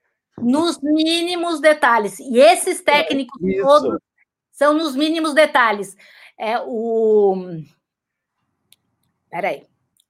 Cruyff. Cruyff, eu, é muito nome, gente. Nossa, grande, grande. O Cruyff, ele prestava atenção como é que o sujeito punha o pé na bola num nível de detalhe, e ele fica, era capaz de ficar horas com o sujeito e falar assim: o pé, você inclina 15 graus, não, porque não, desse jeito aí não dá, entendeu? Então é uma loucura o que eles fazem. Agora, deixa eu só fazer um comentário do Bernardinho também, que é muito legal. Uma das coisas bacanas que a gente descobriu no livro, eu falei rapidinho aqui, foi a questão do código, que eles estabelecem um código de comunicação. Super Esse código de comunicação podem ser ele sempre tem storytelling, primeira coisa. Todo técnico bom que a gente viu tem história para contar. Nem que seja história, tem uns que são mais religiosos, a história da Bíblia. Então, tem um, tem um que, é, que foi professor de inglês, de literatura inglesa, então contava, falava de Shakespeare, declamava poema. Cada um tem lá o seu jeito, mas todos contam história. Ou a história do esporte mesmo, história da vida pessoal tal. É, mas, mas, além disso, eles criam códigos que, que são marcados ou por palavras-chave, são aquelas palavras que aquela turma usa, ou o jeito de se comunicar, por exemplo, Michael Phelps e o Bob Bowman, eles se comunicavam por é, mensagem de texto. Primeiro o SMS, depois o WhatsApp. Mensagem de texto. É, a, a Pet Summit, que é a, a, técnica brava lá do basquete que eu falei, ela punha post-it na geladeira, recadinhos para as meninas. Então, ia de, na geladeira das meninas lá, que era no dormitório né, universitário, enchia fulaninha, não sei o que, não sei o que, não sei o que. Assim fazia, era o jeito que ela dava as dicas. É, o, o técnico do André Agassi, o nossa, perdi o nome agora, já lembro. É, ele, ele tinha jantares com o Agassi, ele ia é, fazer, é, eles iam jantar, e os dois gostavam de comer, ficavam horas à mesa comendo e discutindo tudo num, que podia do mundo do tênis, dos adversários, das jogadas. Esse era o jeito de comunicação. Então, já sabia que quando tinha o jantar, era, era o momento de código deles, né? Então, cada um criou um, uma espécie de código que dava esse sentido de pertencimento, construía, também reforçava a confiança e funcionava muito quando no meio da competição era preciso mudar alguma coisa muito rápido, porque o, a, a, a, a janela né, auditiva já estava aberta para receber aquilo. Então, um caso, por exemplo, bacana com, com o Gustavo Kirten, o nosso tenista aqui no Brasil, que o Larry Passos fez com ele, é que eles tinham. Eu, quando o Guga estava esmorecendo, que não estava meio jogando a toalha, desistindo, o jogo estava muito difícil, o Larry gritava para ele: vai cavalo! Que foi um código que eles criaram, que eles criaram, porque quando eles treinavam, tinha uma quadra de tênis que eles treinavam e que tinha um cavalo é, pangaré que vinha pastar lá perto. E o Larry espantava o cavalo. Falava, vai, cavalo, vai, sai, sai daqui. É, aí isso virou, e, e, o Guga achava, ainda né, novo, achava super engraçado tal. Então ele começou a usar esse vai cavalo, era um código muito forte que carregava não a expressão vai cavalo, mas toda uma história, todo um treinamento, toda uma situação deles, né, que foi construída. E o Larry é, adora esse tipo de coisa. Ele trabalha com neurolinguística, né, que é a linha dele, e aí ele pega várias palavras, mas acho que começou com essa história que ele viu que funcionou com o Guga. Enfim, mas cada um tem um tipo de código e que faz a coisa andar. E também tem os códigos usam muito storytelling, usam muito metáfora, metáfora é muito importante, uhum. a metáfora tem aquela força de rapidamente passar uma mensagem, eles são muito bons disso. Criar uma cena na cabeça também, né? Criar uma cena, uma imagem, exatamente, criar é. uma imagem. Ah, o Phil Jackson, do Phil Jackson é um dos mais legais. O Phil Jackson adora, e tem gente que copia ele nisso, mas eu acho que não tão bem quanto ele faz. Hum. O Phil Jackson adorava é, pegar pedaço de filme famoso e, e, e fazer uma edição que, que, que, fizesse um paralelo com os caras. Para ilustrar, é, é. é. E sempre com humor, com humor, mas cutucando, sabe? Humor, mas cutuca, humor, mas cutuca. Então, quando o time está só perdendo, pega uma história lá do, do ogro que perde, do Shrek, por exemplo. Eu lembro aqui que ele fez com o Shrek, tirando sarro, ah, vocês são uns ogros, não sei o quê, entendeu? É, e cada um, enfim, e aí já cria a expectativa de que aquilo vai acontecer e aquilo tem um, um sabor doce, acho que naquele ambiente, né? E, e, tem uma outra coisa que é muito importante, o Guardiola é muito bom nisso também, e tem uma coisa que é muito importante, que eu lembrei do caso do Guardiola, porque ele consegue fazer isso, de ter o código do time, mas ele adapta o código à, à personalidade de cada jogador. De novo, a individualização. Então, por exemplo, é, é, o Guardiola é um fanático por futebol, pode ficar falando horas sobre futebol. Aliás, o, o código do Guardiola é uma camaradagem imensa, né? Que eles são todos muito. Ele promove um ambiente de iguais, ele não gosta do ambiente de ele líder e os outros liderados, o ambiente do Guardiola é de iguais, então tem essa tônica, o, o código. Então todo mundo tem que dar palpite, todo mundo tem que participar das criações, etc.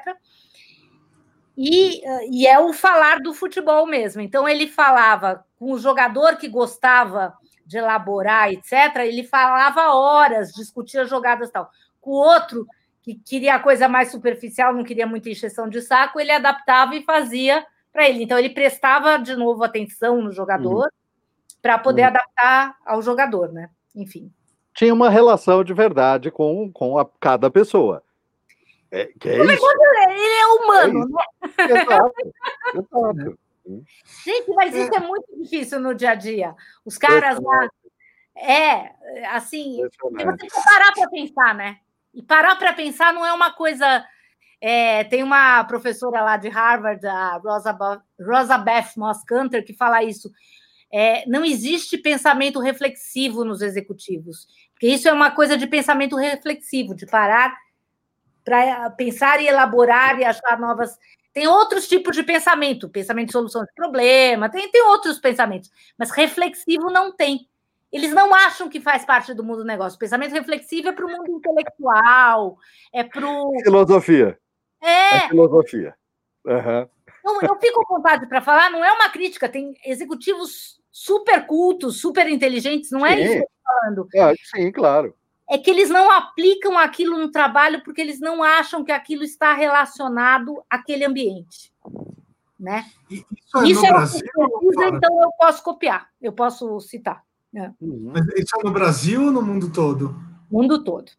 Não é a nossa peculiaridade. Não, não. Não é exclusividade brasileira de maneira nenhuma. De maneira nenhuma. Isso muda um pouquinho em alguns países onde existe uma cultura um aprofundamento, uma tendência cultural um pouco mais aberta. Executivos franceses, executivos suíços, uh, têm um pouco mais de, de, de levar isso em conta mas isso não é exclusividade brasileira de jeito nenhum. A aplicação de um pensamento reflexivo profundo parece uma ilha que não faz parte do mundo dos negócios. Não. E aí quem faz vira uma estrela. Só isso. Exato. Aí é, é assimetria, vantagem competitiva. Claro, lógico. É, mas parece óbvio, mas assim, ele não é. é. O que eu diria, assim, mas mesmo os franceses, quando você falou, eu acho que o nível cultural geral é maior. Isso, exatamente. Mas isso não significa necessariamente o pensamento reflexivo. Não, não, mas é que existe um pouco mais na cultura francesa, suíça em especial, existe a, essa, essa visão do, do utilizar o seu, o seu caldo cultural mais integral no trabalho, ele tem um pouco mais de espaço. Mas a diferença é pequena também, não é, não é, não é radical, não. Engraçado isso, né? E é por isso que as outras áreas é, de atividade, tipo. Por exemplo, eu trabalhando com jornalismo de negócios, os meus colegas que são jornalistas de cultura, ou hum. jornalistas hum. de política, etc., eles olham e falam assim: mas esse mundo careta, raso, né, pobre, é, Desculpa o tom, se tiver algum alguém vendo aí, desculpa eu fazer esse tom, mas esse é o tom. Mesmo que ele não transpareça, esse é o tom. Tá. O executivo ser meio burrão. Vamos, vamos falar a verdade, porque não tem esse pensamento reflexivo. Não é verdade, executivo não é. Não, muito pelo contrário, a maioria dos executivos que já estão numa posição são muito inteligentes. Claro. Eles não têm, né? Sabem ganhar dinheiro muito mais que eu, pelo menos. com hum. certeza. É, mas eles não têm essa, essa, é, esse hábito, esse costume da reflexão que eu acho que poderia ter. E, e eu encontrei isso no esporte, porque o esporte também é, é achar, é considerado um mundo raso. Né? O cara que só pensa em performance, hum. ele também é considerado um mundo raso. E aí tinha. E aí os livros com cara de autoajuda só reforçam isso, né? Tá. Mas tem cabeças extremamente é, interessantes nesse mundo também. É, mas eu vou falar uma coisa para você, Adriana. É, eu tenho um envolvimento enorme com, com é, executivos de alto nível, com CEOs, com C-level em geral, muito, muito, muita relação com muitos deles. Tenho uh, pouca relação, digamos, com estrelas esportivas, aí não é uma coisa que eu conviva muito próximo, mas quanto mais eu vivo, mais eu percebo que quando você vai para o topo, para as pessoas que realmente fazem uma diferença profunda na sua organização, nunca elas são rasas. Você nunca vai encontrar gente muito rasa. Vai é. ter sempre um pensamento diferenciado, vai ter sempre, no mínimo, alguns níveis de reflexão um pouco uh, uh, diferentes ali, porque não, não dá. É onde causa assimetria e é isso que impulsionou esse indivíduo, no mínimo, uma facilidade de abertura para aprender, no mínimo. Ah, senão... isso tem.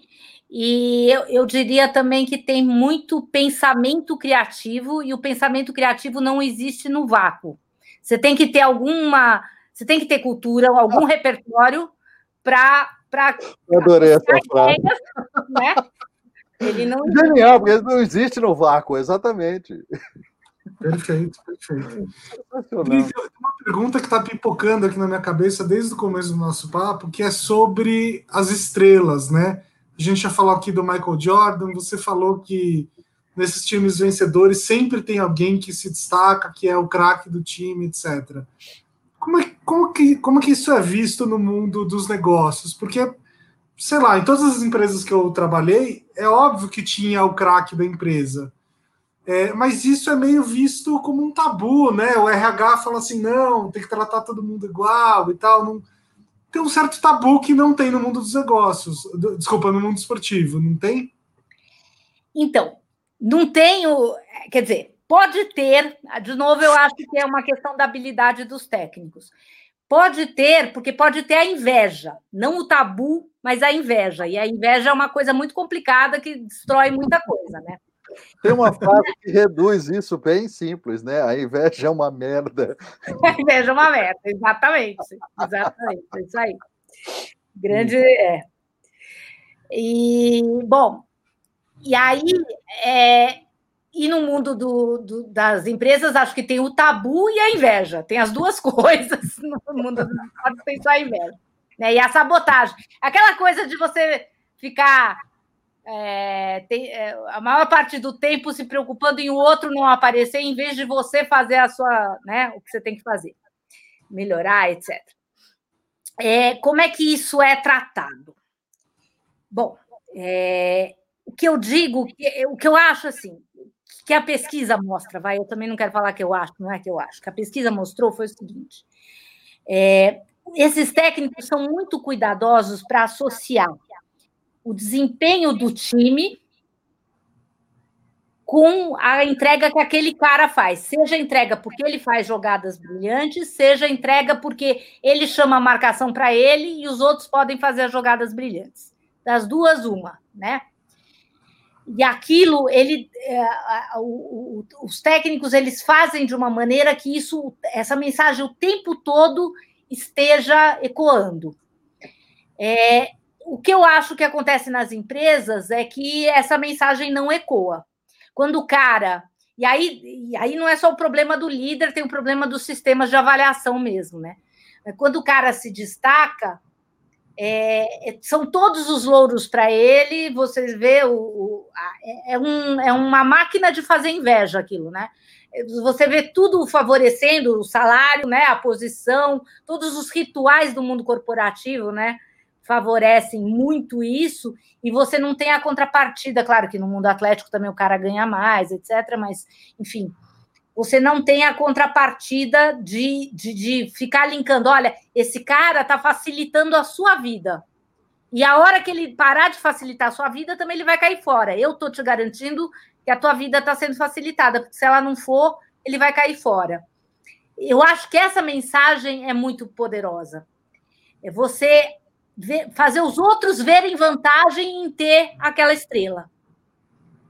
E isso não é todo time de, não é todo time esportivo que, que isso fica claro também. Eu acho que é uma habilidade dos técnicos deixar isso claro, né? Agora, é fácil fazer ou não, não sei, né? Não pode deixar também o cara aí que tá naquela coisa da construção da confiança uns nos outros, que parte do que eu falei tem a ver com isso, você também não pode deixar o cara ser um filho da mãe com o resto, né? Por exemplo, o, o Bill Belichick com o Tom Brady. O Bill Belichick dá bronca no Tom Brady igual ele dá bronca nos outros jogadores no futebol americano, né? No New England Patriots. Ele não faz a, a diferença. Ele, ele, quando o Tom Brady erra, ele leva o mesmo a mesma correção que os outros, ele não leva uma correção na salinha ao, ao lado. Então, ele deixa muito claro que ele trata todos iguais nesse sentido. Obviamente que o Tom Brady tem outras facilidades, etc., que, que, que ele, enfim, que ele proporciona, mas nisso ele deixa muito claro que ele também critica e, e e é duro quando é preciso com o cara estelar. E você não vê isso tanto nas empresas, né? Eu conheço casos horrorosos disso aí. Caso de vista grossa, com o cara que faz assédio sexual é, serial, assédio sexual serial, porque ele é um bom vendedor. Isso está cheio, gente. Isso está cheio, não pode acontecer. Não, isso é caso de polícia, simples e claro. É, exato. É caso de polícia e de processo, não tem conversa. Não tem conversa. E tem que tratar assim. E os claro. líderes ficam frouxos nessa hora. Não pode. Você tem que ver qual é a. Não, isso, isso chama é, é, ser é, conivente, e aí é, é um passo de ser cúmplice de um crime. É simples crime. assim. Exatamente. Quando eu falei que o Alex é, é, apoiou lá o. Ai, eu tô tentando. É o Eric, o jogador que bateu no torcedor. Cantona. Cantona. É, Cantona, exatamente. É, na verdade, ele também fez isso, porque o cara fez isso porque o, o torcedor foi uma. Foi, primeiro foi uma reação instintiva e o, o, torcedor fez uma ofensa horrorosa para o cara, entendeu? E ele acreditou na palavra do Cantona.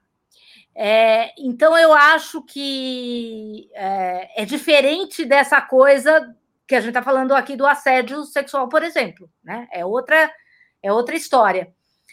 Ele apoiar, então, o apoio tem limite. Você dá o apoio, você faz o OKR especial para o cara, mas dentro do limite do que é razoável e do que você não dá mau exemplo para o resto da equipe. O mínimo de princípios morais a respeito ao ser humano, ao outro ser humano, porque senão não dá, né? Claro. Exato. Então, essa proteção aos outros, esses técnicos todos dão. E eu acho que essa proteção aos outros, é, é, o Cantona virou ator. tá?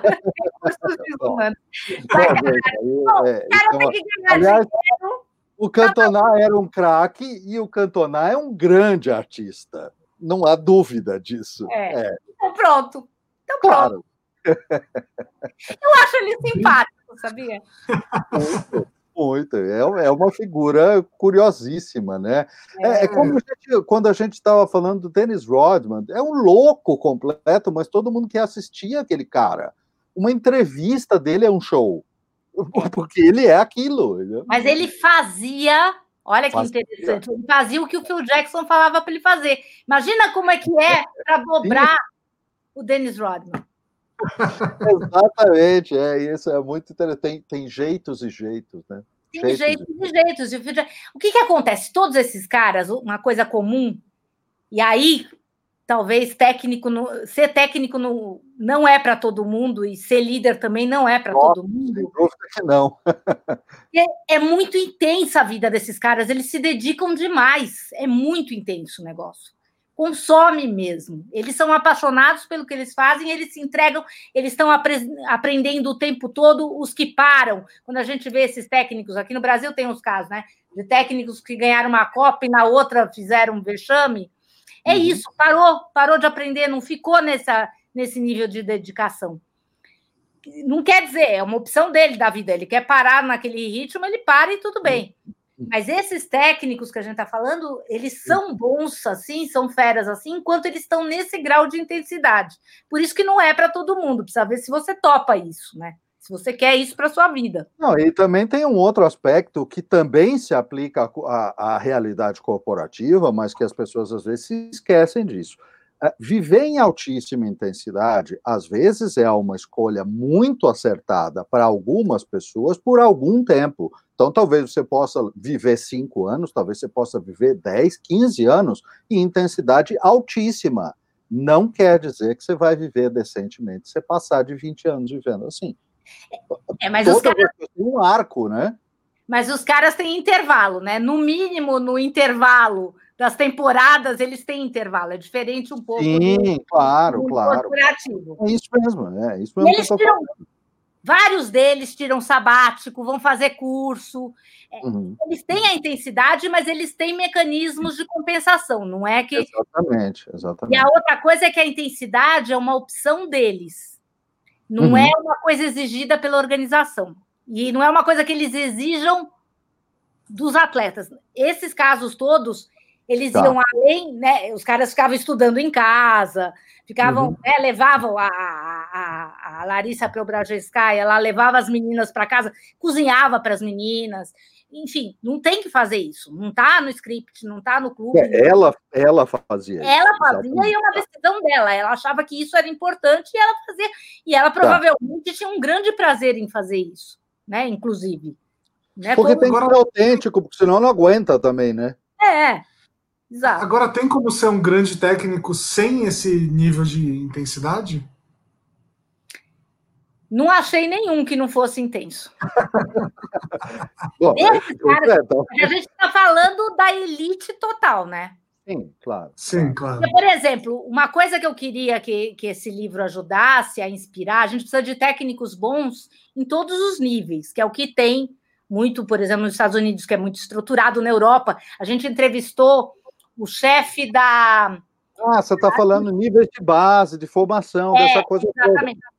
A gente entrevistou dos chefes da, da, de esportes da União Europeia, e ele falando como é a questão da formação de técnicos nos vários níveis. A gente é uma coisa que para o Brasil seria maravilhosa, né? Brasileiros que não gostam de escola em geral, se a escola trabalhasse melhor o esporte, tem muito gosto pelo esporte, né? No Brasil, se trabalhasse melhor, se tivesse técnicos para valer, bacanas, que fossem trabalhando isso melhor, já, já teria lá a formação, que é o, é o que os caras da União Europeia acreditam. Isso ajuda na formação dos seres humanos, dos cidadãos, é uma coisa uhum. super importante. Se o cara quiser continuar depois a vida atlética ou não, ele já teve um caminho lá que o ajudou a ficar interessado na escola, que, que o ajudou a criar uma carreira para eles, ou no sistema americano também, que os caras fazem na universidade, e muitos uhum. deles são atletas só na universidade e depois vão seguir uma carreira, se formam em alguma coisa e vão seguir uma carreira, etc. Então, o esporte é muito importante em tudo isso. E em tudo isso tem esse cuidado de ter bons técnicos. que talvez não precisem ser tão intensos, mas precisam também ter o seu algoritmo. Só que talvez não nesse nível de competitividade que esses que a gente está falando têm. Por exemplo, o pai do pai do Bill Belichick era técnico de, de, de universidade, de time de futebol americano de universidade. Depois foi ser técnico de uma unidade lá da Marinha.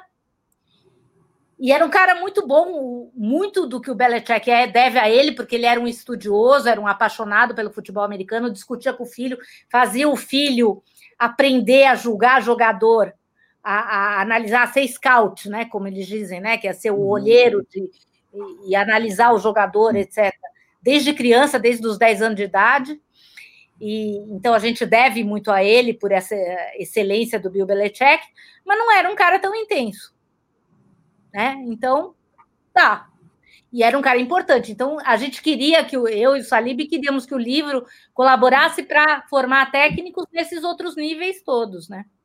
Seria como nas empresas também precisamos formar bons gestores que tenham o seu algoritmo em todos os níveis. Eu não ia querer ser CEO nunca, não sei vocês. Eu não quero ser CEO. Preciso ser. É um desafio tanto, claro. É, é não é para todo mundo, evidente que né? não. Não é para todo claro mundo, não. não. precisa, mas você pode ser super bom e fazer diferença em outras posições. Claro, né? claro. Dri, é, muito obrigado pela presença. A gente queria continuar o papo, mas Uh, infelizmente, já até estouramos o tempo regulamentar. Então, você está convidada para um segundo tempo aqui com a gente, né, um pouquinho mais para frente. Uh, antes de você dar seus recados finais, eu queria deixar alguns recados aqui. Primeiro, agradecer o, comentário do Márcio Raif, né, falando que a gente é o melhor programa de não TV brasileira. Muito obrigado, Márcio Raif. É, para quem está assistindo a gente ainda não conheceu os programas anteriores, né, a gente, você pode tanto assistir pelo YouTube quanto escutar é, pelo podcast, tá? Todos os programas anteriores. É, para quem está ouvindo aí a gente pela primeira vez, assina o canal, clica no sininho, enfim, faz o que tiver que fazer para continuar recebendo aqui os avisos.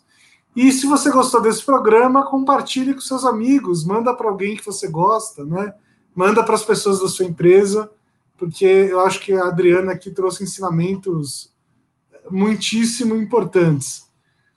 Dri, de novo, muito obrigado pelo papo. Foi, foi uma delícia, como sempre é, né? A gente consegue se encontrar uma vez a cada equinócio, mas é sempre muito divertido.